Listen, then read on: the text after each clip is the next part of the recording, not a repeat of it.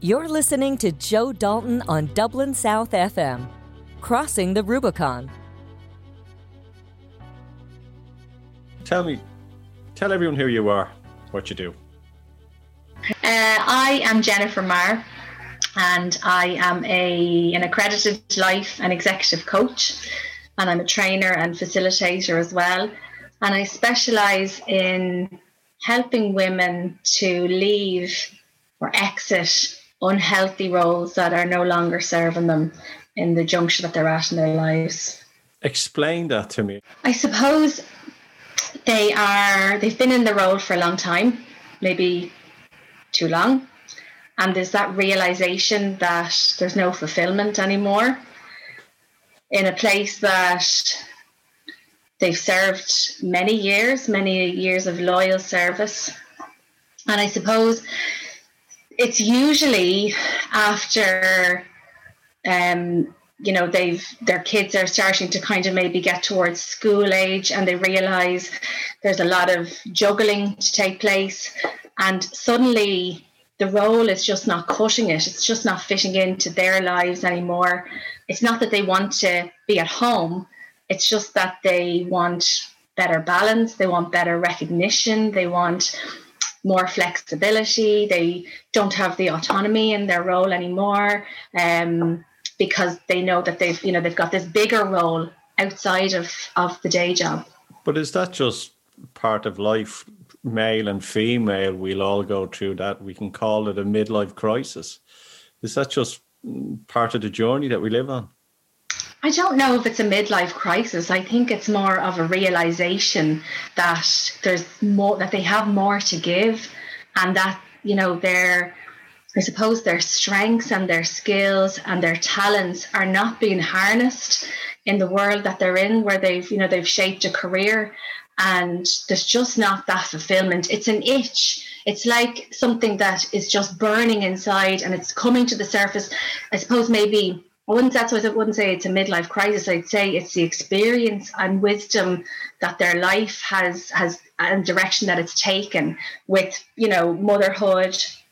Um and it's made them realize that actually I want to do more here. What you know, I, I have more to give and this is just not allowing me to do that. Why why did you then decide to take this journey or go on this road yourself? Is your company a mirror image of what you experience and, and how you change your life? Yeah, and I guess um, you know, I suppose the best coaches and, and mentors can can only ever take you up as far as as you've gone, and and the, your ideal client and your ideal person is usually not that many steps behind you, maybe two or three steps behind the journey that you've been on. Obviously, we're all, all on our own unique path. Um, but for me, um, I left the corporate world after almost 19 years. Um, I had been there for more than half of my life, and I had some amazing um, relationships and friendships form in that time. I got amazing experiences. I'll be forever grateful for everything that I learned, all the opportunities that I had. But I guess it got to a point where my own value system was starting to I was starting to have this realization that the value set in the organization no longer matched mine. Um, and I knew that I had more I had more to give and this was not I just I couldn't give anymore. Um, I could have soldiered on, I could have put the head down, uh, but there was two events that happened in 2017. I lost a, a very dear work friend. Uh, she lost a, a, a, her battle to cancer after a very short illness, and she was the same age as me, very young kids. And then I lost my brother-in-law as well, and it was this those two events were like this wake up to me that actually this is not a dress rehearsal. Do you think that we need to have tragedy in our lives for us to actually go and this? I can't do this anymore, or there has to be something that is so heartbreaking that it takes us out. It's a paradigm shift that makes us change. Yeah, I, I, I wouldn't say it's a tragedy. I'd say it's there's definitely a catalyst. Sometimes that catalyst can be tragic. Sometimes it can be something else. Um, I think that's a lot of the women that I'm, I'm working with at the moment have had that awakening or that realization during COVID because it's taken the distraction out uh, and they've been able to, you know, stack their day job against all their other high priority parts of their life. And they've, you know, so I wouldn't say it's a natural, if it's actually a tragedy, but I definitely think there's a, a something that that happens. It's this great awakening. It's a, it's something that it's a it's a reaction to a situation. A trigger. A trigger, exactly. The, the, the COVID trigger. the COVID trigger, yeah. what what percentage would you say of women are actually having a realization now because of COVID and want to that want to have that rapid change in their business or in their life? I don't know about a percentage, but it's huge. It's like it's it's more than I don't know, double, tripled in you know in this year. I think um, you know whether we like it or not, women are in terms of equality, we're not we're not where we want to be. We're not where we need to be because we're up against systems that were, let's face it, designed for a, a mother to stay at home, and now it's trying to fit into that.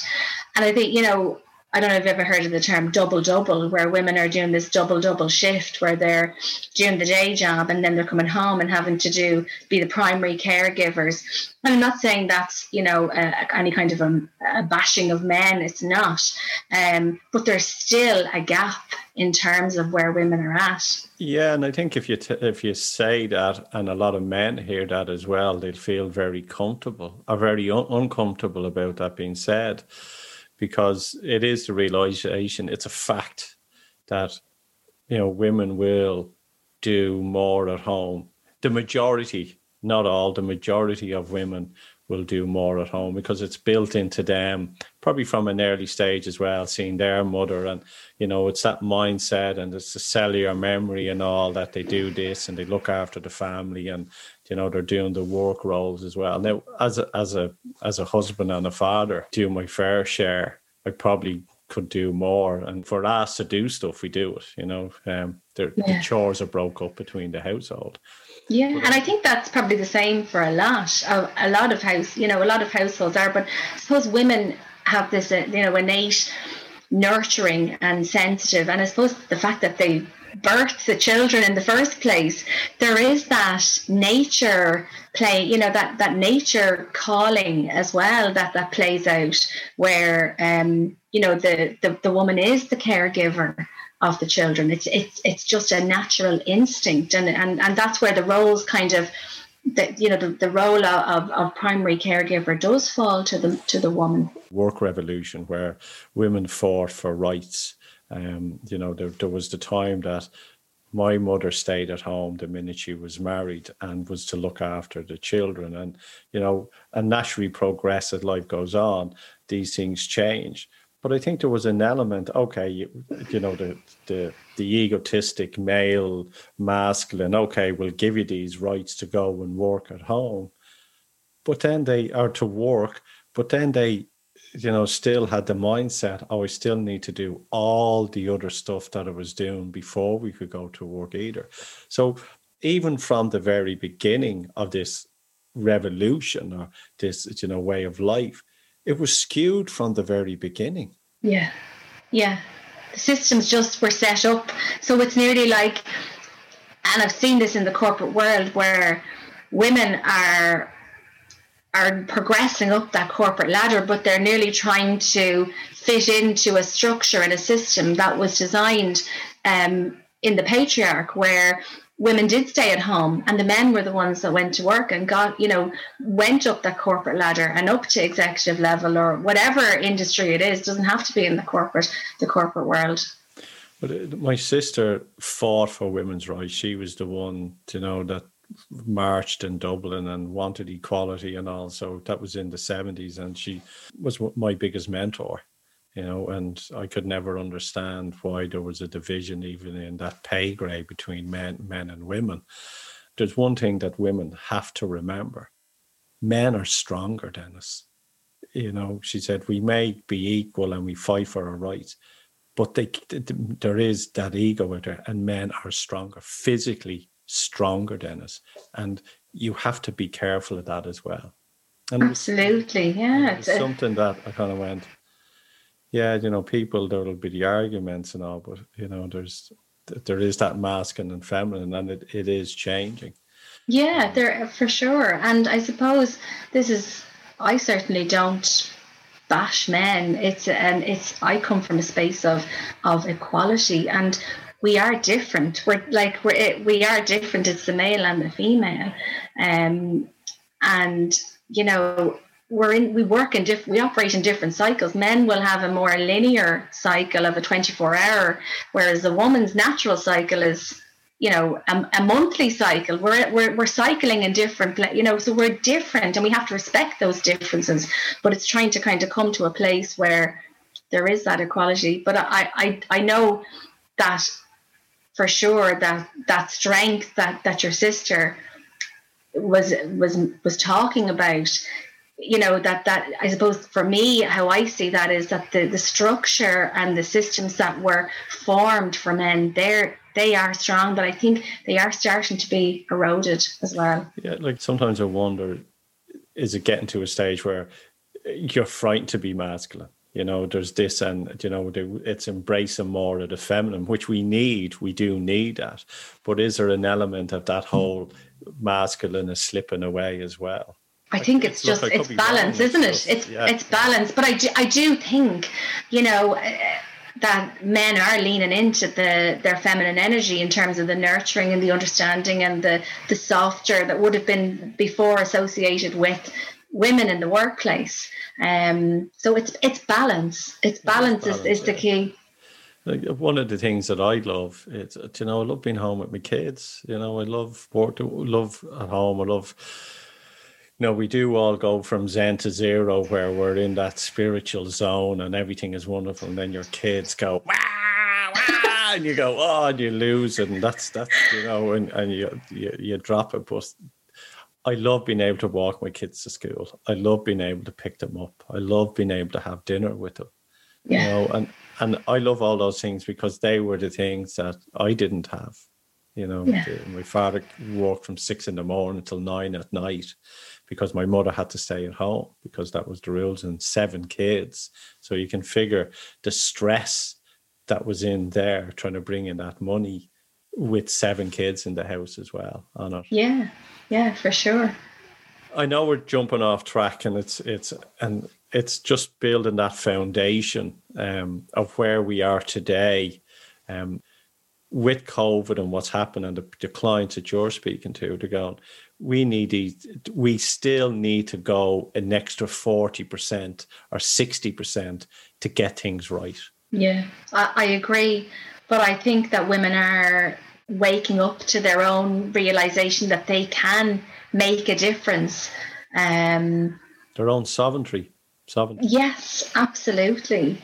Um standing in that power and realizing i mean there's I don't have the stats on it, but you know, mumpreneurs, you know, some of the best businesses are being created at the at the kitchen table. Women are realizing, especially with, you know, all of the enhancements in technology, that the nine to five and the commuting, okay, we're in COVID times and there's less people commuting, but that we can, you know, build businesses around that, you know, that that are the other roles and the other hats that we wear. Um, but I suppose we can't we can't do it all. Women will burn out as well trying to do it all. And I think society have played, uh, you know, there's there's this feeling that well we can have it all. And I, I always say, well, we can do anything, but we can't do everything. Yeah, but if you look at the household, if you look at the community, you know, it all it all boils back to the family unit. And in a family unit, there's a male or a female, or there's a masculine or feminine, or two males or two females but it's that family unit. And yeah. that unit itself is a partnership which people grow and develop and, and raise children with. Yeah. But is that not the, the way that we should be looking at it within the corporate world? In a relationship, it's equal standards, it's equal partnership, it's riding the storm out together or the joy. It's you know, it's it's the old sickness as in health, but it's two people united. Should that be the, that should be the same within the corporate world as well? It should be. It's just unfortunate. It's just, I suppose, where where we're at now is that the systems that were built in the corporate world were not built with through that lens of enabling Sexist. women. Sexist. Yeah. Yeah. It was. Yeah, it's a sexist world. Yeah. Yeah. You know, there's there's you know boardrooms. I know that there's even boardrooms in Dublin city centre that didn't have a ladies' toilet. You know, up in the up you know up on the floor where the where the their biggest boardroom, you know, up where the, the executives sit, didn't even have a ladies' toilet on that floor. Um, I have to laugh at that. Sorry. you know, so so Yeah.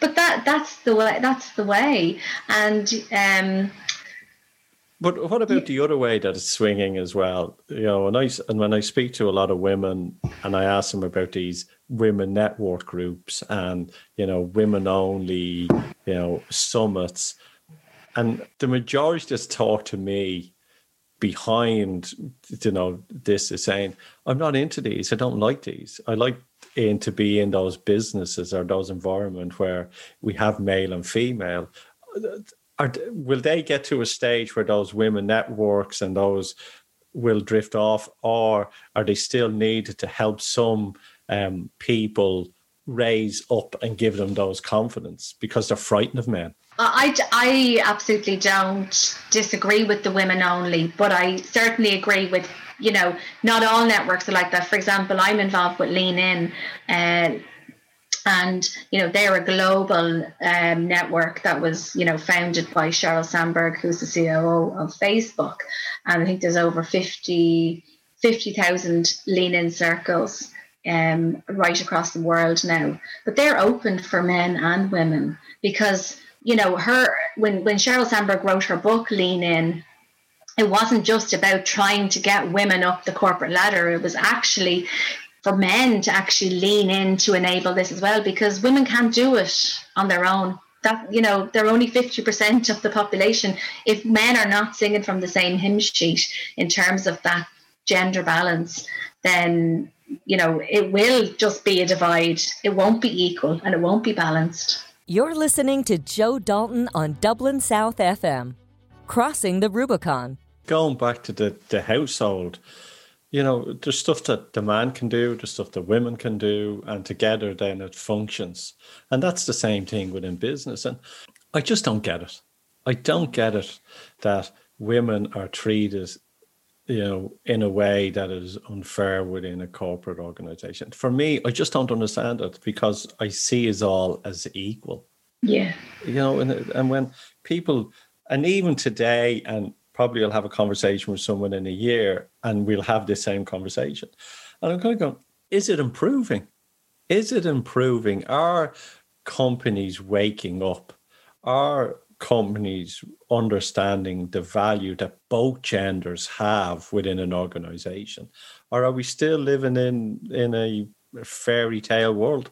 I, I think 2020 has been very telling, and I think, um, I mean, so many working parents have now become that Sky Newsman, you know, where people have had this aha moment. Oh, you, oh, so you do have kids? Oh, there's your kids there on the camera, and they're waving to them.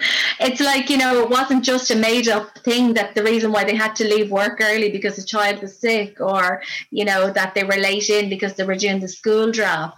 Um, it's like the realization that people have lives outside of their work and life.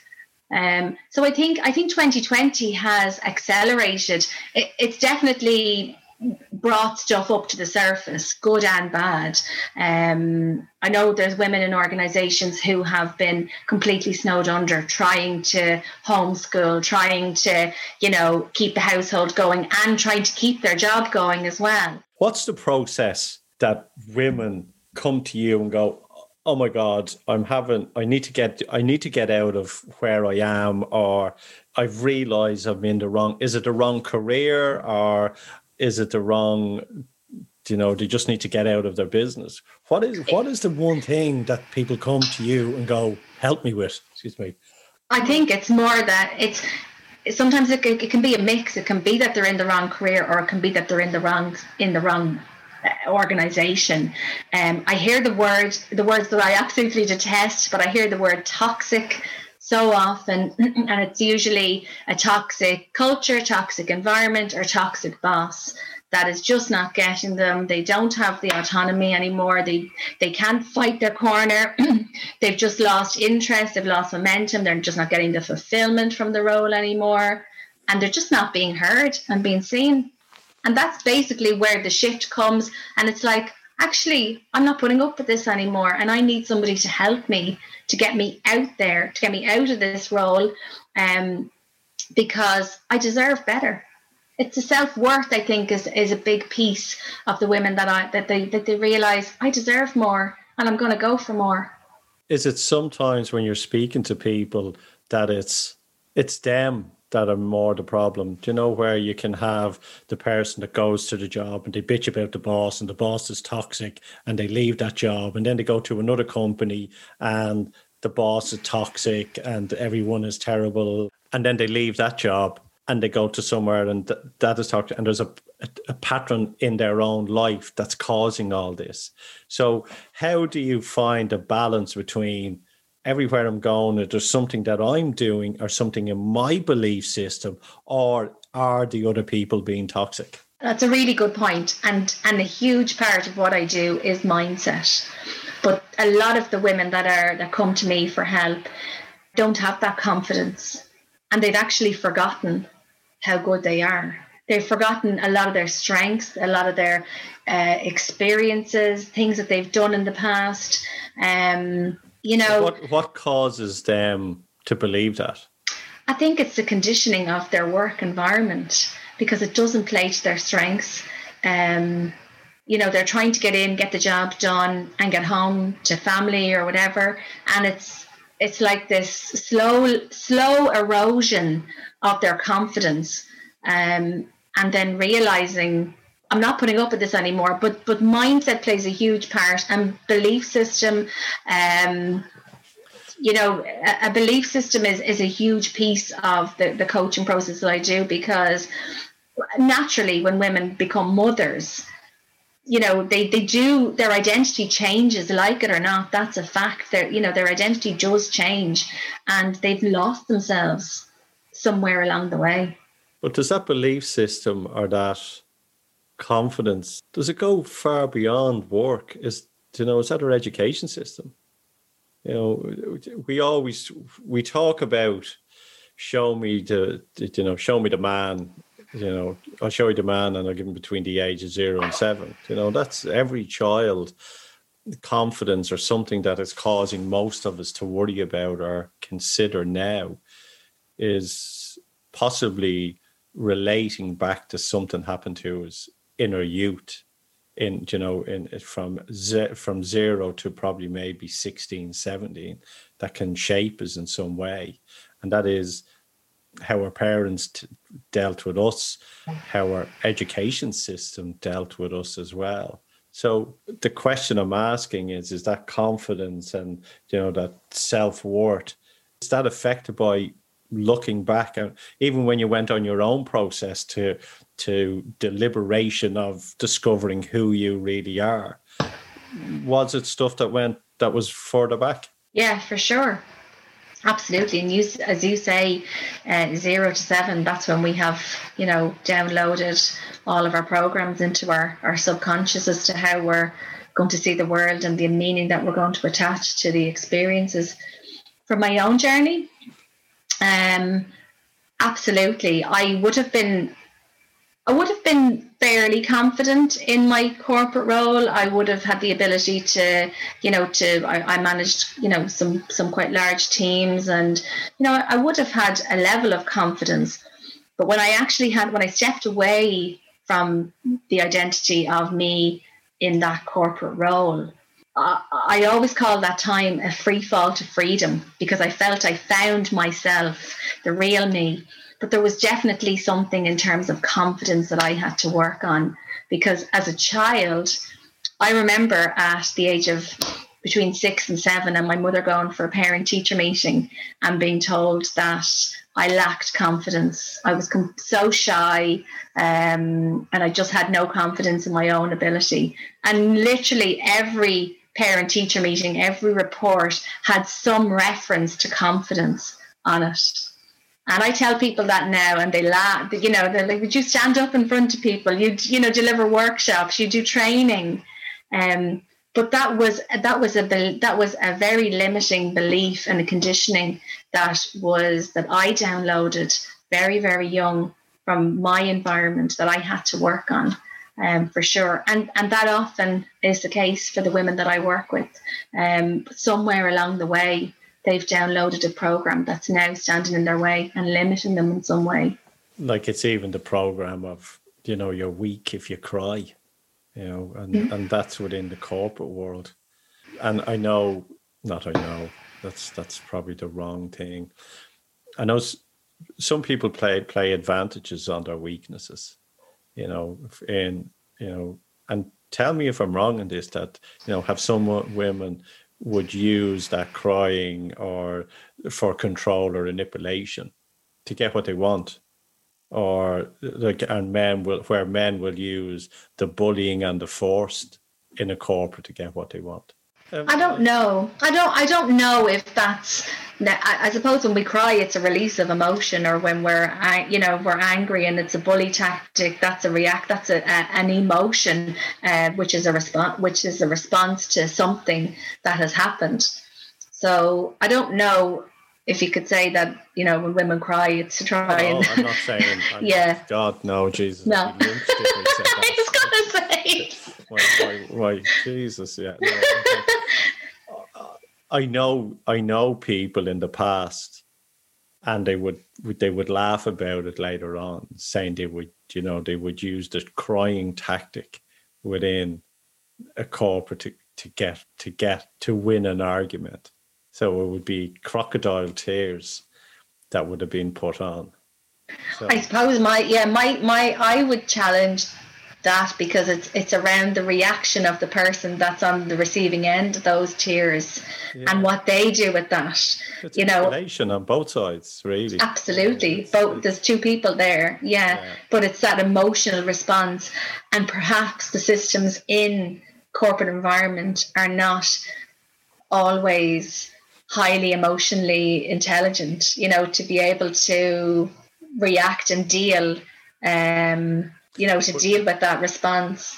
Yeah, but the, but there's also that you know the fittest survive and the dog to eat dog, and you know we go to that goalpost and like I worked in a, in an organization which had thousands of people and it was very highly stressed and it was very male orientated and that stress came with casualties because of the environment that was in it as well. Your opinion, where is corporate world going? Are we have we crossed that Rubicon or have we so much is there so much to to do and um, where we have that equal footing? I think there's definitely still work to do. I saw somebody um, refer to, you know, large corporate corporate organisations are becoming tense as a, a casualty of COVID uh, the tents are just starting to collapse now. Um, I don't know how true that is. I don't know how. I, I, I, mean, I'm out of the corporate world. I can only go by the women that come to me for help that are coming from a corporate background. And um, I suppose where it all comes back is the leadership. You know, you want to change something, you want to change a team overnight, you just have to change one thing, and that's the leader. And I think in the corporate world, not all organizations, but I've certainly come up against a few leaders where they're they're one extreme or the other. You know, it's it's the extremes where they're not they don't have that balance, they don't have that fairness, or they don't have that um the human side. I guess is the word. Give me um, your. I'll give you my. What's the saying? If I want your opinion, I'll give it to you. Yeah. That sort of. This micromanagement, this power this I, I suppose there's always a power dynamic, isn't there? You know, so it's that power over. And I think, you know, I've had, I had, I was so blessed. I had some amazing leaders and managers and mentors in my time in the corporate that I learned so much from. But I learned so much from the ones that I, you know, that I found challenging that did operate from a place of power over. Um, so I suppose you know it, it is that it is that piece it's that that power over as opposed to that power to or help you know the, the best leaders that i've had are the ones that show you know compassion empathy the softer skills that that allow you to you know to be vulnerable to you know to to to, to you know the where you know you can have the courage to say i've made a mistake or i've messed up here and um, how are we going to work together and fix it um so I think there's definitely still work to do in that space. But what what is it? Have you ever come across a person who then, you know, has complained about everything? You know, they get onto you and they just complain about their boss and their husband and their father and you know everyone in work is against them. Do you kind of go, okay, let's step back here and are you honest enough to say and I, I don't even know how do you say it that you kind of go, it's not them, it's actually you that needs to change. Yeah, and I suppose it's it's it's allowing them to um, to be brave enough to, to gently turn that mirror back inward to look at themselves. Um, but it, but it, it would be where you you know recognize a pattern that's playing out in as you say in work or in home or in, in relationships. Um, yeah because that that's what i'm doing i'm enabling people to stand in their own strength and their own power and to change you know to, to change the narrative because that's all conditioning of the ego it's not their true best self. It's you know that's not going to unleash their their talents and their gifts. It's just something that got covered up over time. You're listening to joe dalton on dublin south fm crossing the rubicon. So what would you say you know what is what is the process? You know what what what empowers someone? What do you feel empowers someone to be who they are? Because i think we all are going through especially with covid and lockdown we're all going through different stages in our in our thought process in our life. You know we're all up one minute down the next. Like one minute we we love covid and we love you know doing the gardening and spending time at home. And then the the next part of covid we we drop down and we we love to spend time with the person we don't even we didn't even like we saw them you know? You know so what's going on out there? I'm going to ask you this uh, you know what's going on out there? And what are your thoughts on how people can embrace this for them to be living a better life in the future? That's a, that's a big question. I suppose, um, well, where I always start when I'm working, say, with a new client is because success is, is going to mean different things to different people.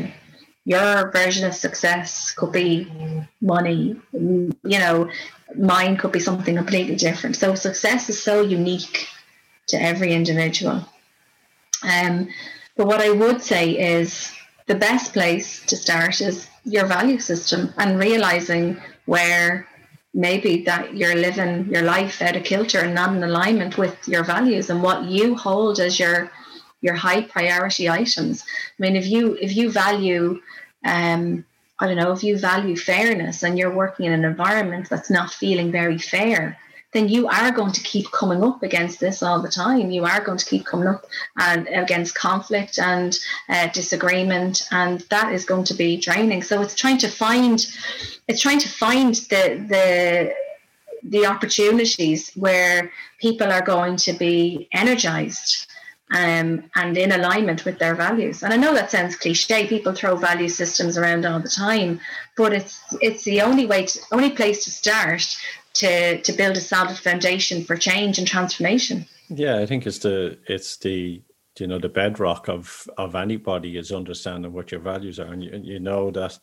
You know, I always say to people is pick your five to seven values and really look at them because they are the bedrock, the foundation of where you can grow. Now they can change from time to time, but at least you you have something on it. What are your values? Well, I I I consciously every day live my values. I didn't always. Um, love, honesty, trust, kindness, and positivity are my top ones.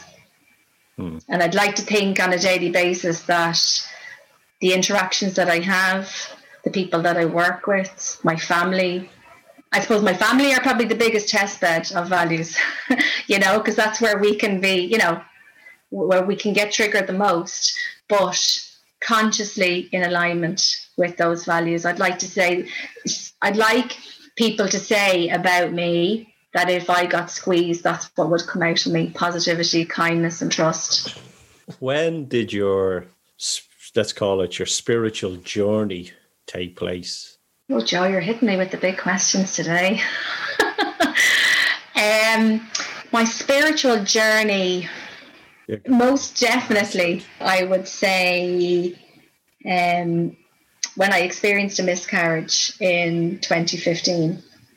Um, I would say that was the biggest, hardest, most challenging thing that I'd come up against. Uh, at the age of 35. So maybe that was a midlife crisis. to come back to your words earlier on, your terminology. Um, but it was the the you know as as I talk about a lot is Joseph Campbell, the dark night of the soul. Yeah, I mean, I I mean, my, my friends would actually slag me and uh, growing up that I lived in the house of the Waltons. You know, some of my friends wanted to actually move in. You know, I had this, you know, and still is. You know, it's like this perfect, you know, family unit. I, you know, I had such an amazing childhood, such a, I suppose, a perfect. I don't know. There's, a, there's no such word as perfect, but when I experienced, I never thought that that I would experience. I mean, I'd lost grandparents and and people close to me, but when I experienced the miscarriage, it was a different type of. It was a different type of a loss because it was something that only I had to have. I mean, I had this baby inside me for nearly eleven weeks, and you know, nobody else in the outside world could understand that I was mourning and grieving for this, and certainly the route I opted, I can very, very clearly remember stepping into my power in navigating that experience of the miscarriage. And I know that that was a catalyst where I started doing things differently for me, but it was a conscious choice. That's mad. Yeah, that's par- that's very powerful. You know that realization. Yeah, it was, and and you know, I, have talked about this before, uh, and talking about it has been a huge part of of of that healing. I can talk about it now without that emotional charge now, but I can remember lying on the hospital bed in the Coombe Hospital about to have the procedure that would end the pregnancy, and I remember being absolutely petrified. I'd never been put to sleep before, and as I was lying there the anaesthetist asked me what was my blood type, and I couldn't think I was blank. And he said, You have the best blood type, and it's the easiest one to remember. It's B positive. and it was just in those words that he was, he said that to me. He said, B positive. And it was like I had been everything but positive up to that point in in in the re, you know the the ten days prior to that that um that operation. So it was it was th- that's those words from the stranger that actually yeah actually i i have the power as to how i'm viewing this experience and and what am i learning from this and and you know what am i what am what am i going to change as a result of this because otherwise it's happened and it's it's needless suffering we, where we create our own suffering but it's it it's a waste of an experience if i don't learn from it and change as a result it's interesting. It's a conversation I had with Martina Crudden. Uh, she did a, an interview with us there a couple of weeks back, and it was her as well saying the same thing. You know, it's it's that power, you know, and and taking your own power back.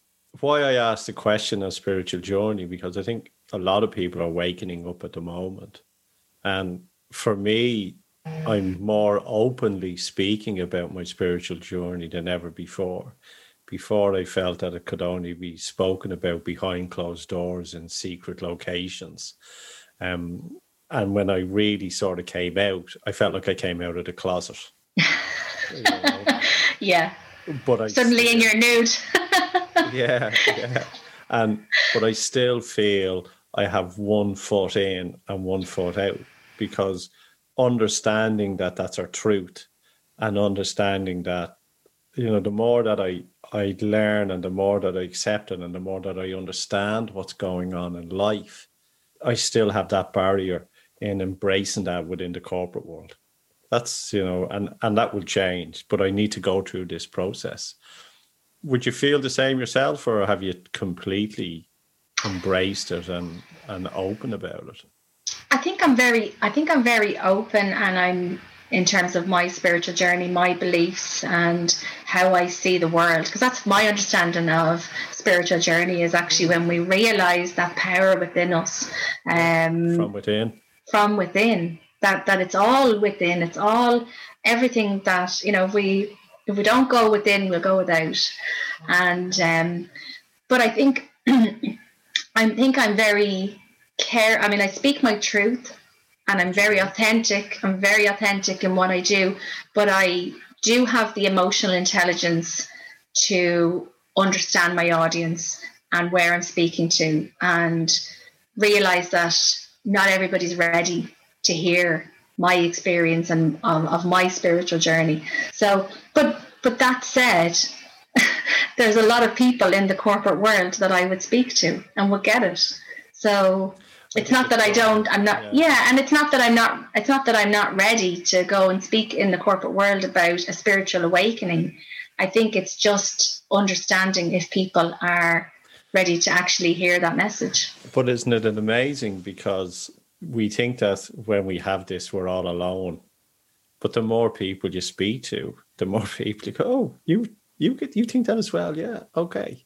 And I think yeah. that's a I think of my own opinion on that is because we were in Ireland anyway, we were heavily influenced by the Catholic Church.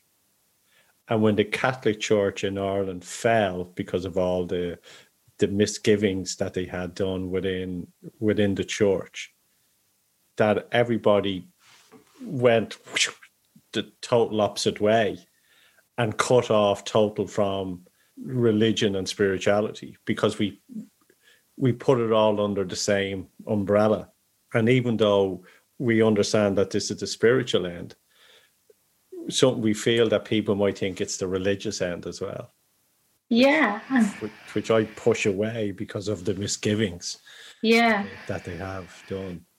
And I suppose, you know, I would have I have a slightly different view. I'm very connected with the you know with my with the community. It's more for me church for me is community because that is is hugely important to me. You know that the community aspect i think that's where the lines of religion maybe have gotten distorted along the way. Um we had a fabulous um uh, the the priest who actually married us he, he passed away this year uh, father gabriel but he's a great family friend and he used to always say uh, you know when people were getting involved in the community back up home in dublin and he'd say you know, I only want spiritual fruits. I don't want religious nuts, you know. so yeah, I love like that. that. I love that actually. Yeah. I love that the spiritual fruits instead of instead of religious, religious nuts. nuts on it. Yeah. Because so I, what I'm even learning now is that I'm starting to get back into that. But I'm also because it, up to last week, I if you asked me, I would have said to you, I hate religion. I hate dogma religion. I've, and I spoke, I have spoken very strongly about it. But I'm now understanding that it's not the religion, religious order itself, it's the individuals that have made it toxic and have turned it away to what it is. And we need to get rid of that toxicity and those people so it can go back to what it was originally designed to be, and that's for for us to go within. Yeah, and I think it's that that it's that mass covering up, isn't it? It's where the some of that actually. wow, uh, very brave. I'm pulling it out, all the spiritual fruits of your. um, but um, you know, it's that covering up, I guess, of of ego. Um, yeah, yeah because I suppose nobody priests, nuns in the past they didn't go into that vocation. They, you know, for you know, to to to intentionally do bad and do wrongdoing because I suppose it's my belief is that there's good and bad in everybody. It was depending on what side of whether we're shining. You know, where will people will get the, the good or the bad or the, the dark or the light. Um, But you know, is, I think the light is shining through more now than ever before. Yeah. on it. yeah, Tell, tell me, I, I know we're, we we wander off and on with interviews into where where the conversation. fascinating. I, you've really, I, I, I've probably shown a lot of vulnerability today. So you're a brave man. Tell me, how does someone know that they're screwed? How does someone know that they're they're they're not in the right place? Is there is there is there a, is there a question that you ask them, or do they just spill the beans to you, or what is it, and what are the steps that they need to take to get their own power? And that's what it is. You said it there earlier. It's you are teaching people. You're giving them back their power. Yeah. Yeah, mm. essentially. Essentially. And that and that might be that they change their out their their mindset and their outlook on the role that they're in and, and they might be able to move even sidewards in the organization. Um, a lot of people though when they come to me are just ready to leave and they just want out because they've just had enough. It's got to a point of, of bubbling over. Um, and something will something was going to pay the price. Um, Well, what would you say then? Okay, what would you say to someone who is listening to this and they're they're having that ha ha moment? Apart from call you, you know, what nice plug there. what would they? What advice would you give them? Say you have two minutes. What would you say to that person?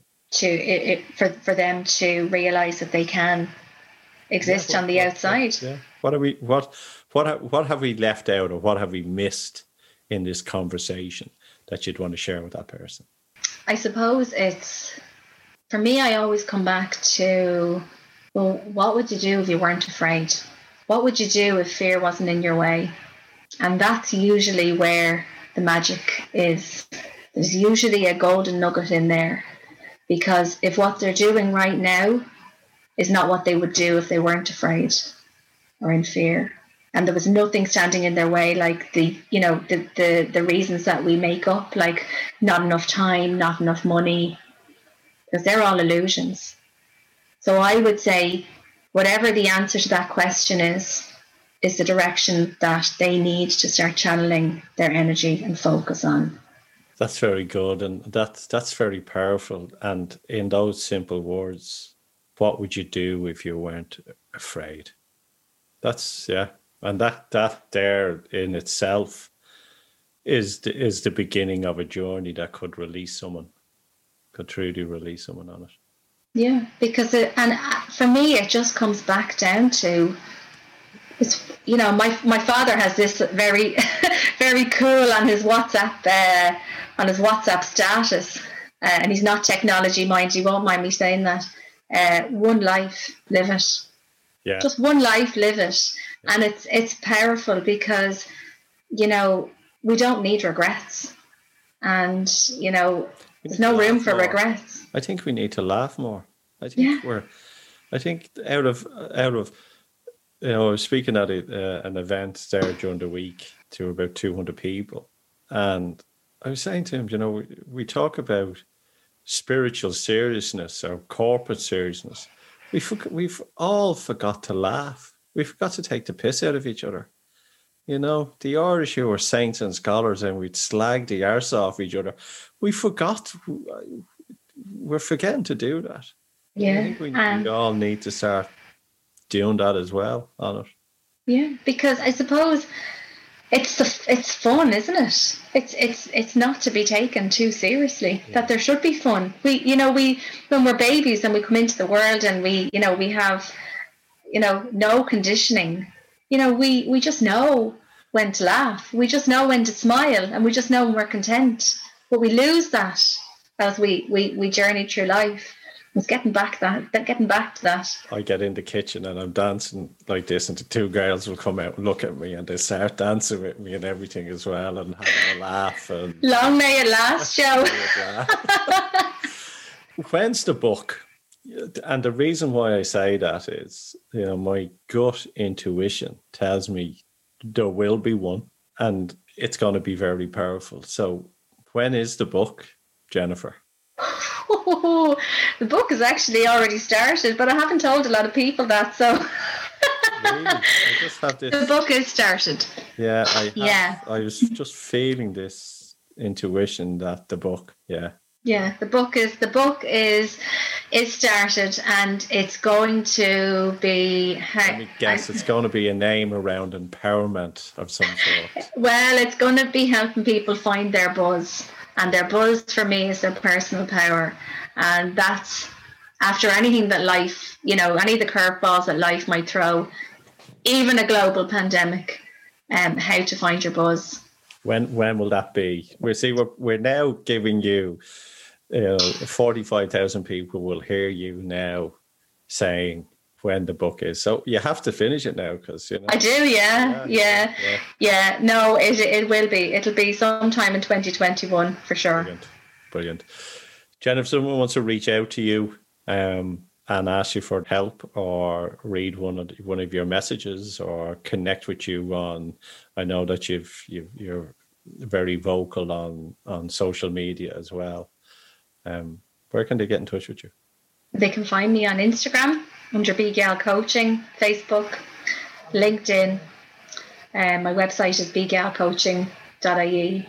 Um, and uh, they, they Google Jennifer Marr and I a little golden bee should pop up. The little bee, yeah. So, so that's me. Uh, and website address and all that. Yeah. Just under under your name. Yeah, under me and B B gal. So gal is the Irish word for bright. People often ask me that. What does that mean? But the B is a symbol for brightness, uh, community, and personal power. So it was always going to be a B. Perfect. So, yeah, that's how they'll recognise me. And bees show up now in the maddest and strangest of places. Yeah, there you.